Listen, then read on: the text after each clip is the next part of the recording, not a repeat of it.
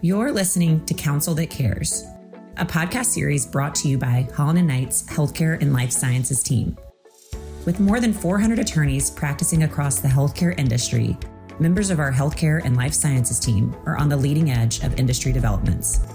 This series serves as your personal checkup on the multifaceted playing field of healthcare law and business trends. Welcome to Counsel That Cares. This is Morgan Ribeiro, the host of the podcast and a director in the firm's healthcare section.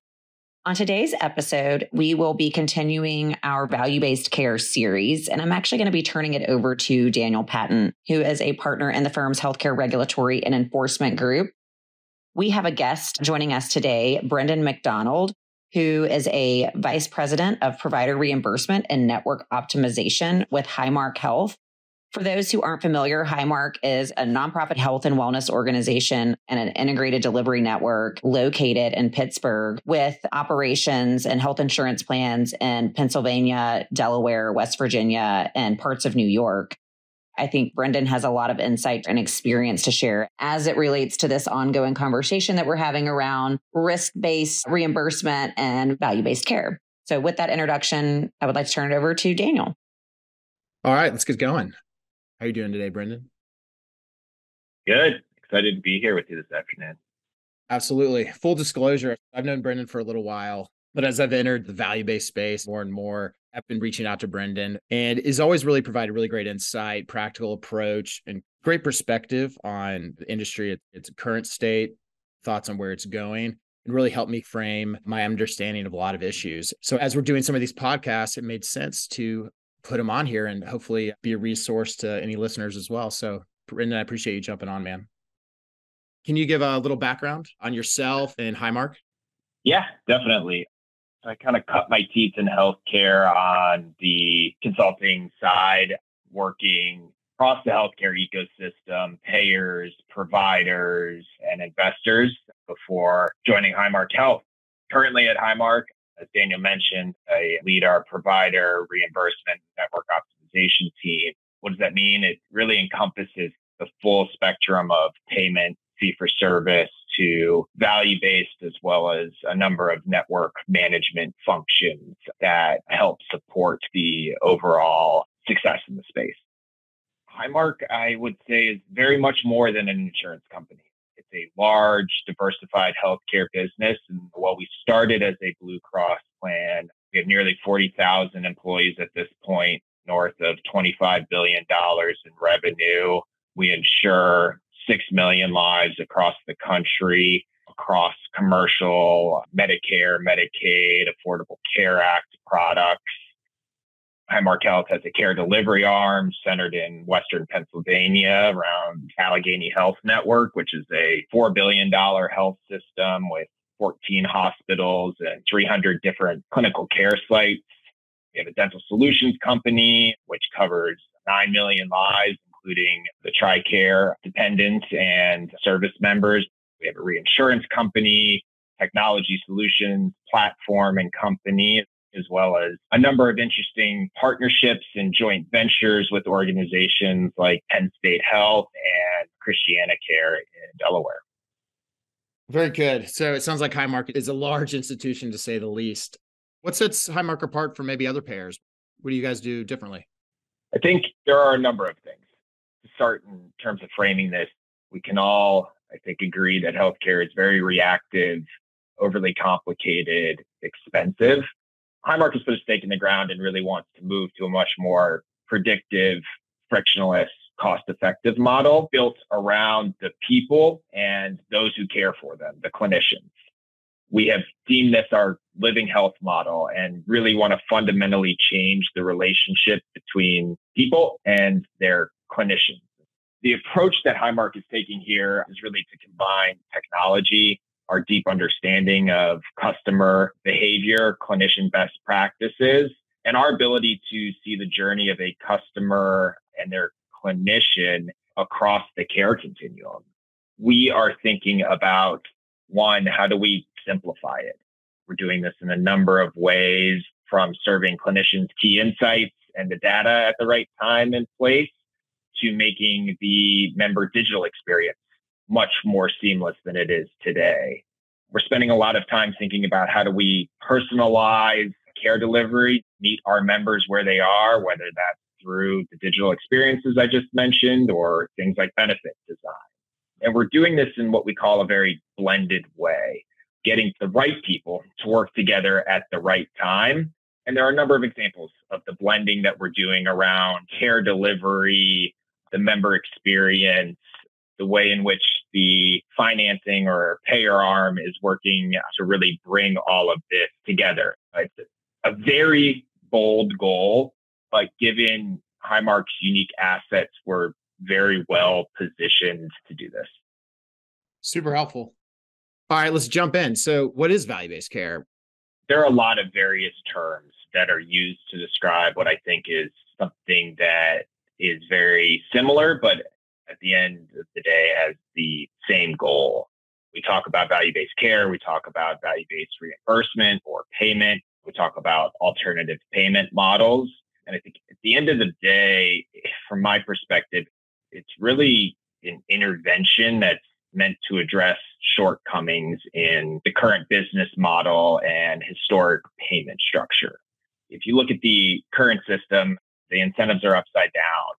Often providers and clinicians are paid to treat sick and treat more sick versus really thinking about how do you holistically manage health and manage to a healthier population. I think at the same time, it is also meant to address the excess and wasteful spending, but also pull levers around quality and equity issues by realigning and redefining how services are purchased and how they're valued. Brendan, on my end, I hear a lot spending less money equals less to the patient, right? This is problematic for the patient, helping line payers or providers' pockets. Obviously, that's a pretty doom and gloom perspective and attitude. But how would you address folks that say this is just to capture savings and could be detrimental to the patient? Yeah.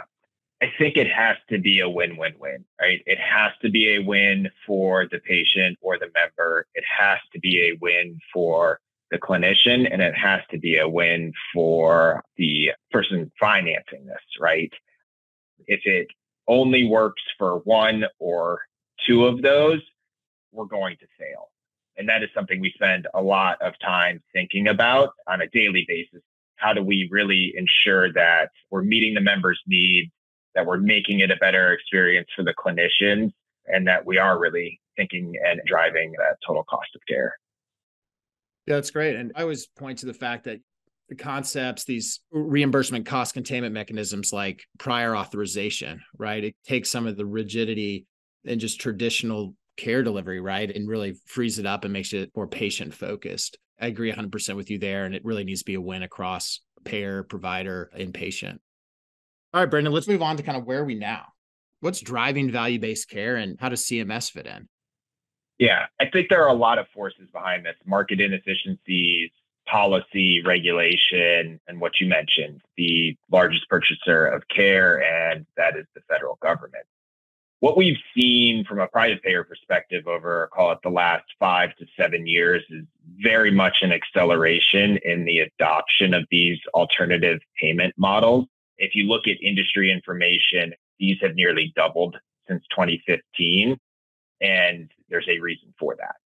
When I think about CMS being that largest purchaser of care and the strategies that they have outlined, yes, that is one of the major drivers. I would say there is a large focus on this across the board, and that is really driving the growth and the adoption of these models. Specific to CMS, so the Center for Medicare and Medicaid Innovation in their name, I would say they are a very innovative group. And what they have going for them is really the ability to test and learn at scale, a scale that no other private payer has.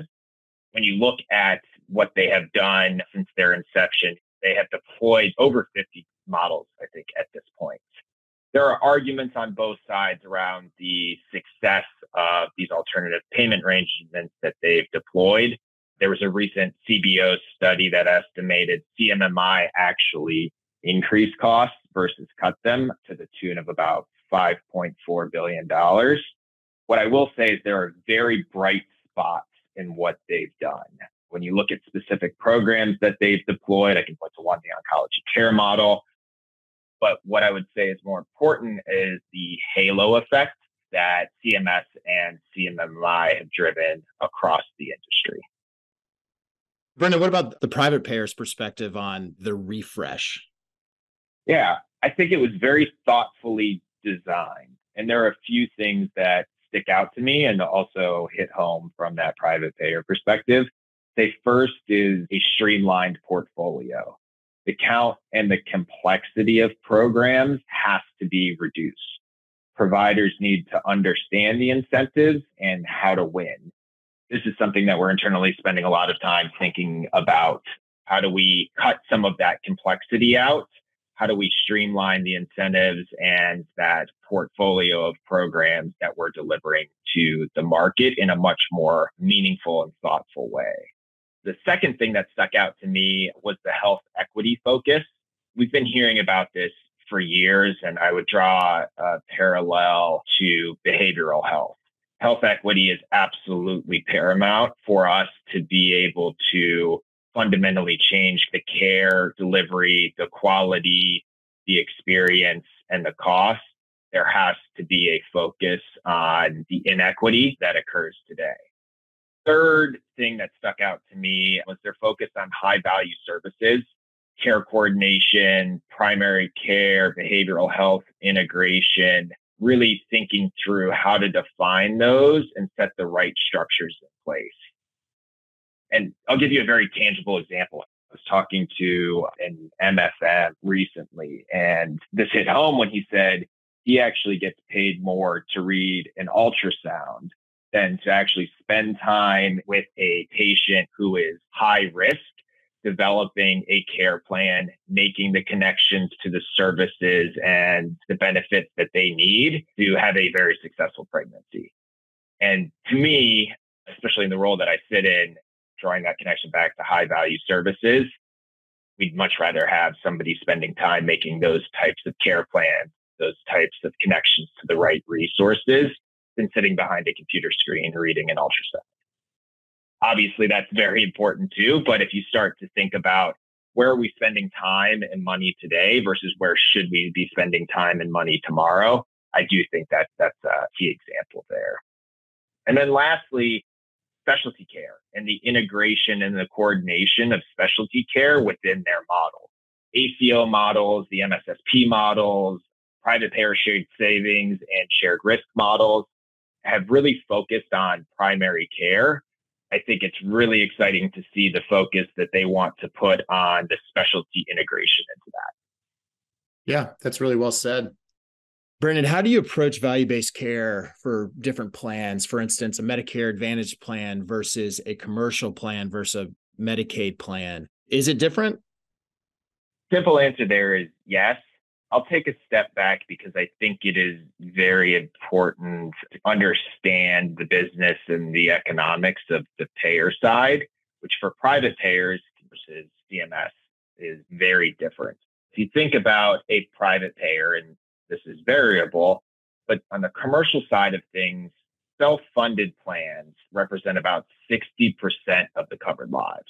And when I say self funded plans, these are the large independent employers who are self insuring their members, their employees, their beneficiaries. The economics of that and the disease states and the costs for the commercial line of business is much different than that of MA or Medicaid but the way in which we think about the value equation is very different, right? There are customers who are self funded plans, basically acting as the insuring entity who are paying the claims dollars, who are funding the incentives. There has to be a value story, not only to the member and the clinician, but also to the payer here, who is actually the employer in more cases than not very different from Medicare Advantage or Medicaid, where MCOs or health plans are basically acting as that delegated entity, managing the risk, managing the member experience, and managing the provider side of things. that's really important to understand for a few reasons. The structures that you put in place have to be really designed to pull on different levers of value, which is different between a Medicaid plan and an MA plan, a commercial ACA plan, a fully insured, or an ASO account. The second thing I'd mention there that's really important to understand is the drivers of cost and the disease burden is highly variable. When we look at our commercial line of business versus our MA versus our Medicaid, yes, there are common themes. Oncology care is expensive no matter what card you are carrying or what's in your pocket. But things like maternity care, very good example. It's important to Medicaid. It's really important to commercial payers. It's almost not applicable on the Medicare Advantage side of things. When we think not only about the types of models that we're deploying, but also what is driving the cost, where does the opportunity sit? We do really have to look by line of business within the broader population. Brendan, that's super helpful, man. So we're talked where we are currently, where are we headed, right? What does the value based payments look like beyond today? The Biden administration talking about APMs across the board by 2030. Time's a ticking. So I imagine there's going to be a lot of evolution, a lot of change. Where do you see that going?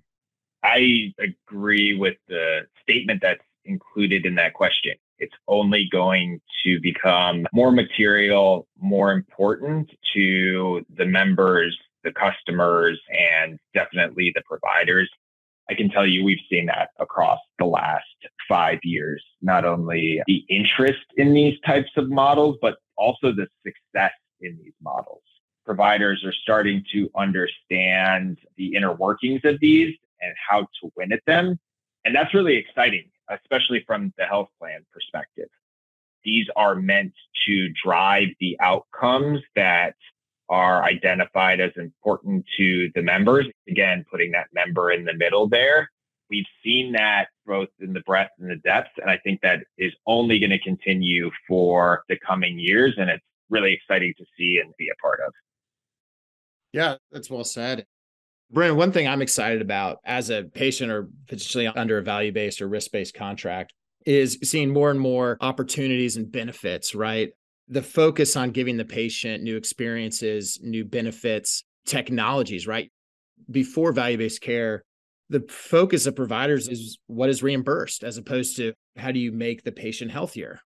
That could be new wearables, that could be new apps for tracking and just integration across the board, which is exciting for me. Do you see the continued push to really tech driven but also patient centered experience? Is is that picking up steam? Is that really a focus in the industry?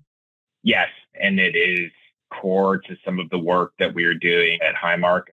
I mentioned earlier on the living health strategy and really bringing together the digital experience the technology platform and underpinning to help support that I think where you were going with the question is very true and exciting. We're starting to see these benefits and products built around the consumer needs, which historically healthcare has not been great at. And you can point to supplemental benefits on the MA side and or interesting benefit designs in commercial products. What I think this will help drive as it relates to value-based care, frankly, is success right? The providers are going to be able to meet the members' needs in a differentiated way, which they historically have not either been able to or had the incentive to. There are really interesting benefits that CMS is letting payers deploy into the market. There are really interesting technology solutions and benefit structures that we are thinking about the commercial side of things that will, again, meet the member where they are and really help drive that whole person health.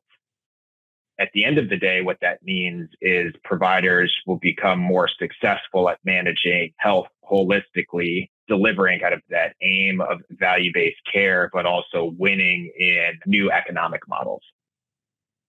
Brendan, when I think about risk based contracts specifically, I think there's two main categories. The first is the population level contract and attributed pool, which is generally run by primary care, right? The PCPs. The other is disease specific. You mentioned oncology earlier, chronic kidney disease. Those are common risk based contracts. Can you give us your perspective on why it's divided right now, really in those two categories? And do you see additional categories coming down the line? And if not, what's it going to take to find different categories or different models? So, to directly answer your question, Daniel, I think there is still work to be done thinking through the integration and interaction between those population based models or contracts and the disease specific ones before we can ever start thinking about the next two iterations of that, whether that is bringing ancillary providers or other support clinicians into the actual core contract. And I'll unpack that here momentarily. But if you think about these primary care focused models, really looking at the aggregate population level quality, outcomes, and cost, that's not going to go away. That is something that is going to be core to providers succeeding in this and thus members and beneficiaries succeeding and really changing and course correcting the overall outcomes. What I will say is there is a very specific place for those disease specific models. Take oncology care as an example. In talking with primary care docs, they do not want to be the quarterback of oncology care, right? They look to oncologists really to drive the care coordination, the experience, and the outcomes there. That is their expertise. But going back to that PCP, what they should be thinking about, and we're seeing this in the industry and a lot of the providers that we work with, is how are we managing this at scale and across the needs of our population? How are we making referrals to the highest quality, most efficient specialists, whether that is somebody who needs oncology care or that is somebody who needs a knee replacement, a more procedural episode? And when you can start to make those connections between the population level needs and the very disease specific or acute needs of a population and doing that in a very thoughtful, integrated, and coordinated way, you're going to start to see those two models come together and be very successful. That's well said. Yeah, I agree. That's great. All right, let's shift to the last segment some practical discussions. I'm gonna put you on the hot seat a little bit. I need to come up with some name or get some sponsor for a hot seat, but I've put some questions together. I get a lot from clients, and I think people want to hear your thoughts on.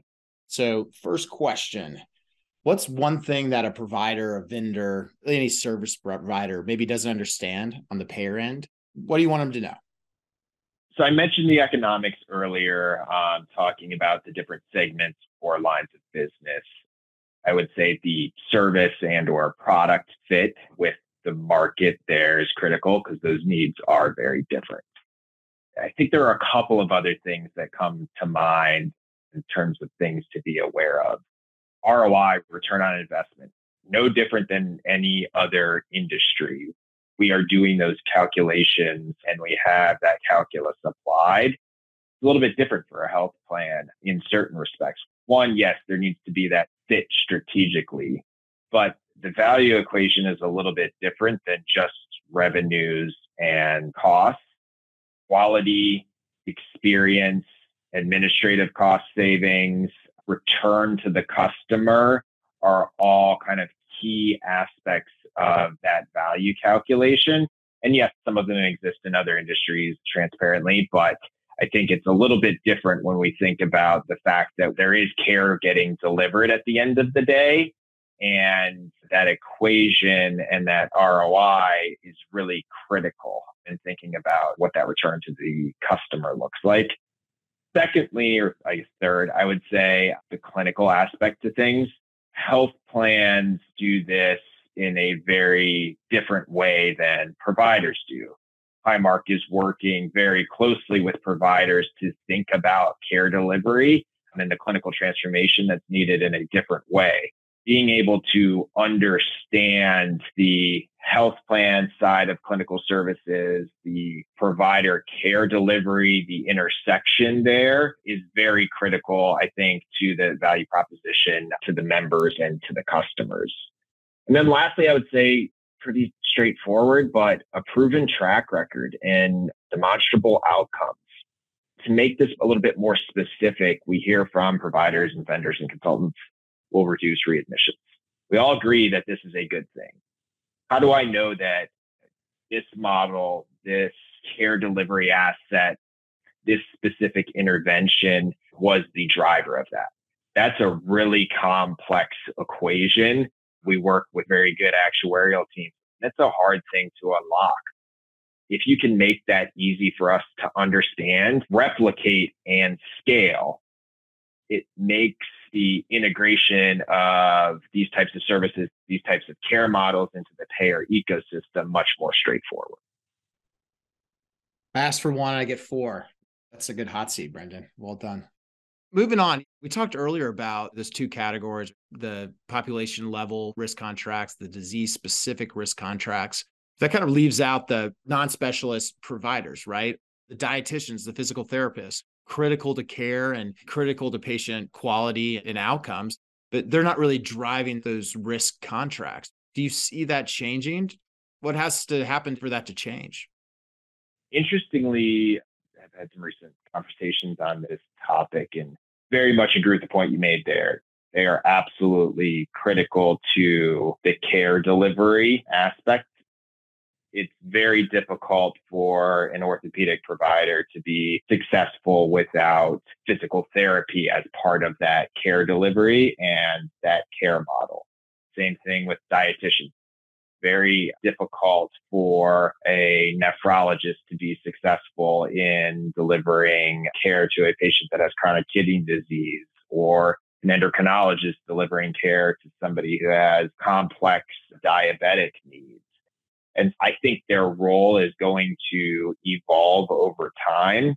What we've really seen to date is their integration into the care models to help support that high end complex care, managing those chronic diseases, managing those procedural episodes, and really helping to drive the efficiency and overall outcomes that are needed for the member to be successful the payer to be successful and that clinical care delivery model to deliver the quality, the cost, and the overall outcome.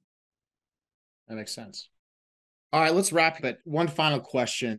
As an attorney, right, I'm not really an active participant in the healthcare delivery space. I'm not a payer, I'm not a provider. I guess I'm a patient, but not when I'm at my desk. So, what I see a lot from my point of view is sometimes wires cross between payers and providers misunderstanding, both trying to work together. Sometimes they're just not in sync.